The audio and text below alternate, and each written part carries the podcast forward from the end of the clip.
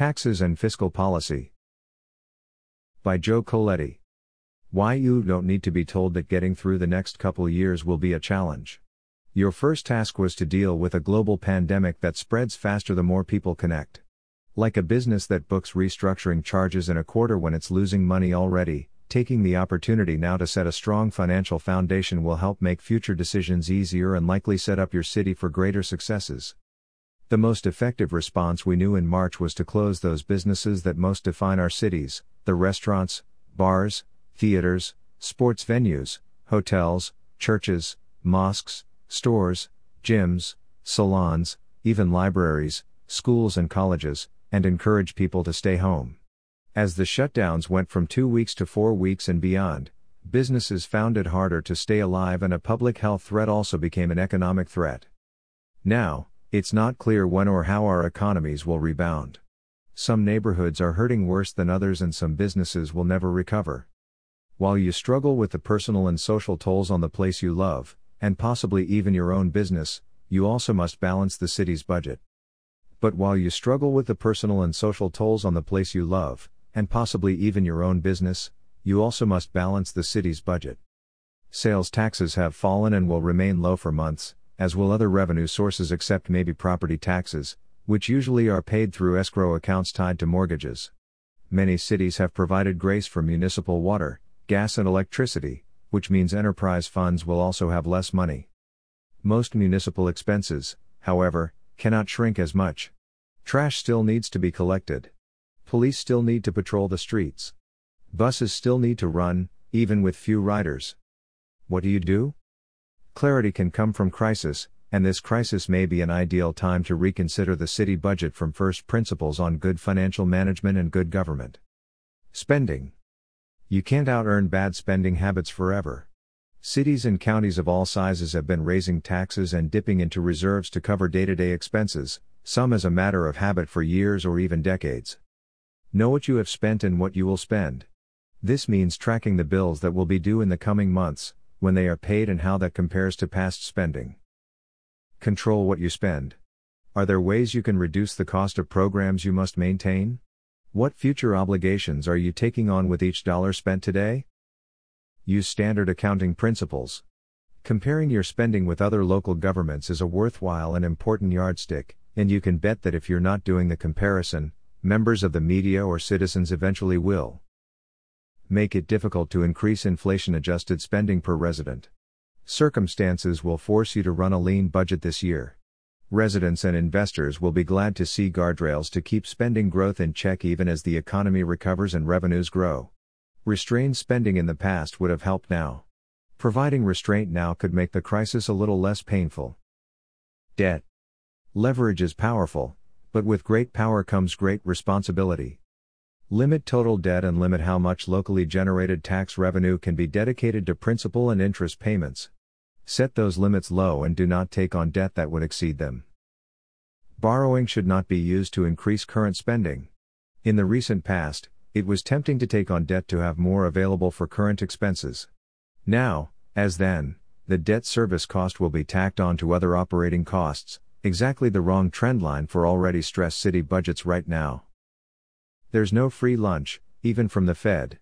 In the midst of the COVID 19 crisis, the Federal Reserve offered to purchase $500 billion in short term debt from states, the 140 counties with populations above 500,000 and the 90 cities with populations above 250,000 to help them through the cash crunch. This may look like a useful tool to help with cash flow, but most cities should be glad they don't qualify, and those that are large enough would do better to bear the pain now than to delay it and add even modest amounts of interest.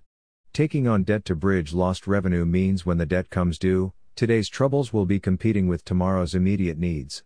The debt is not an investment that means higher revenue in the future, and given the deep uncertainty about the post COVID economy, you want options, not obligations. If you do borrow, use debt for major capital expenses, not operations. Get voter approval to use general obligation bonds and make clear the property tax increase needed to pay for the new debt. Revenues. There is always a temptation to increase taxes to paper over poor decision making. Fiscal discipline comes not only from restricting revenue, but from restricting the number of revenue streams. Have a small number of taxes and fees so they do not mask the fiscal burden of government for you or your taxpayers. Make a tax on land or real property with limited exemptions the primary tool for raising local revenue. It provides more consistent revenue and likely fluctuates less than a sales tax. Do your best to keep tax revenue neutral with each revaluation for the first year so tax increases are visible. It would be better to vote on revenue before spending. Use taxes to fund government and fees to fund specific functions. Do not use taxes or fees to coerce behavior modification. Limit the ability of general government or specific agencies to profit from fees and fines. For example, all receipts from fines and forfeitures go to education funding in North Carolina, which means municipalities have less financial incentive to write speeding tickets and people can trust their government more. Spotlight Back to back disasters challenge Nashville. John Cooper knew when he became mayor of Nashville, Tennessee, that the budget was precarious. Spending had grown faster than revenue across city government, which left large and growing budget shortfalls, up to $41.5 million for the current fiscal year by the time Cooper was elected in November 2019. Then a killer tornado struck on March 2, taking the lives of as many as 28 people and causing an estimated $1.1 billion in damage.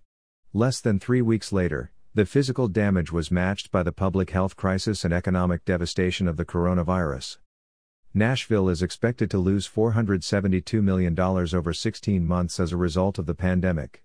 With no reserves to help, Cooper has recommended a 32% property tax hike to raise $332 million, savings and cost reductions of $165 million, and other revenue increases of $69 million.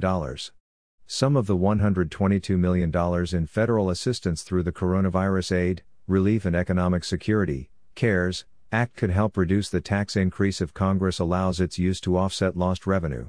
His cuts have been minor, but 50% reductions in economic incentive payments and assistance to nonprofits and chambers of commerce could set the stage for more fundamental restructuring of city government. If reformed as follow, Nashville's fiscal crisis could leave the city better able to meet future fiscal threats state and federal. Mandates and money go together like peas and carrots. Look at your budget for what is necessary simply by being a city, what your residents want, and what the city does to be eligible for state or federal grants.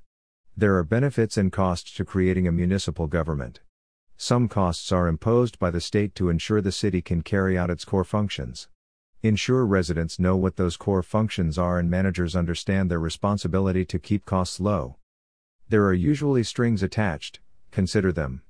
Cities can improve their fiscal health by understanding and carefully weighing the liabilities created when voluntarily taking state or federal funds. Have clarity about your assumptions and funding sources. Clearly indicate in budgets the amounts dependent on other government funding and the amounts mandated by state or federal governments. Pensions. It is becoming trickier to balance the interests of retired workers, current and future employees, taxpayers and government beneficiaries. Few cities or states have enough set aside to cover the pension promises they have made to employees. Bad decisions made in the past affect those in office today and those who will be hired tomorrow. In good shape? Lock in sustainability. If your city is well prepared for the future pension and healthcare needs of retirees, take steps now to ensure continued sustainability with lower discount rates, higher employer and employee contributions, and potentially changes in the plan for new employees. On shaky ground? Focus on solutions. If your city already cannot afford its promises to retirees, you will need to work with your citizens, employees, and state government to balance employee benefits and current services.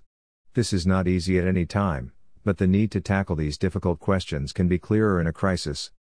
Bonding pension debt is a bad idea. High general debt levels only make this more complicated because bondholders are first in line to be paid unless a city declares bankruptcy.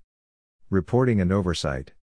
The information needed to run government well is the same information residents, activists, journalists, and businesses would want. Municipalities do not collect data on their operations and financials to make informed decisions on the best use of people or resources. Make financial information understandable and available. This includes making comprehensive annual financial reports, CAFRs, pronounced CAFRs, available in a way that citizens can understand and compare to other local governments in your state. Post finances in a machine readable format within six months of the fiscal year end. Meet or exceed generally accepted accounting principles, GAAP, pronounced GAAP, and Government Accounting Services Board, GASB, pronounced GASB, statements in your reporting. Consider using accrual based accounting for financial reports to know when costs are incurred, not simply when cash goes out. Clearly account for liabilities such as pensions, retiree health benefits, and infrastructure maintenance and replacement. Have that accounting independently verified. With so many cities facing crises, states could respond with greater oversight. Be prepared for it. If your state does not already have one, it may create a commission to monitor local government finances, approve debt issuance, and provide assistance in some cases. Such a commission could step in before a state would take over and appoint an emergency manager for a city. Resiliency. As your finances recover, you can implement changes that will leave your city better prepared for the next crisis. Borrow less and save more. Build savings to prepare for storms, other natural disasters, and economic downturns. Once you have built an adequate reserve without taking on new debt for capital projects, you can make paying down existing debts and unfunded liabilities a priority. Staffing, equipment, and technology should change with the times. All three should be managed in a way that is responsive to changes in the economy or citizens' needs. Look for ways to save money through shared contracts. Natural partners include the state, ad hoc groups of cities with similar needs, or intergovernmental associations. Sharing expertise can be a source of revenue. Some cities provide water to neighboring towns, and others share fire departments and sheriff's deputies with their counties. IT and administrative services are also possibilities. No city will come through the current crisis completely unscathed, but some were, and more can be, better prepared. Applying these simple principles to your budget can help your city come out of this crisis stronger.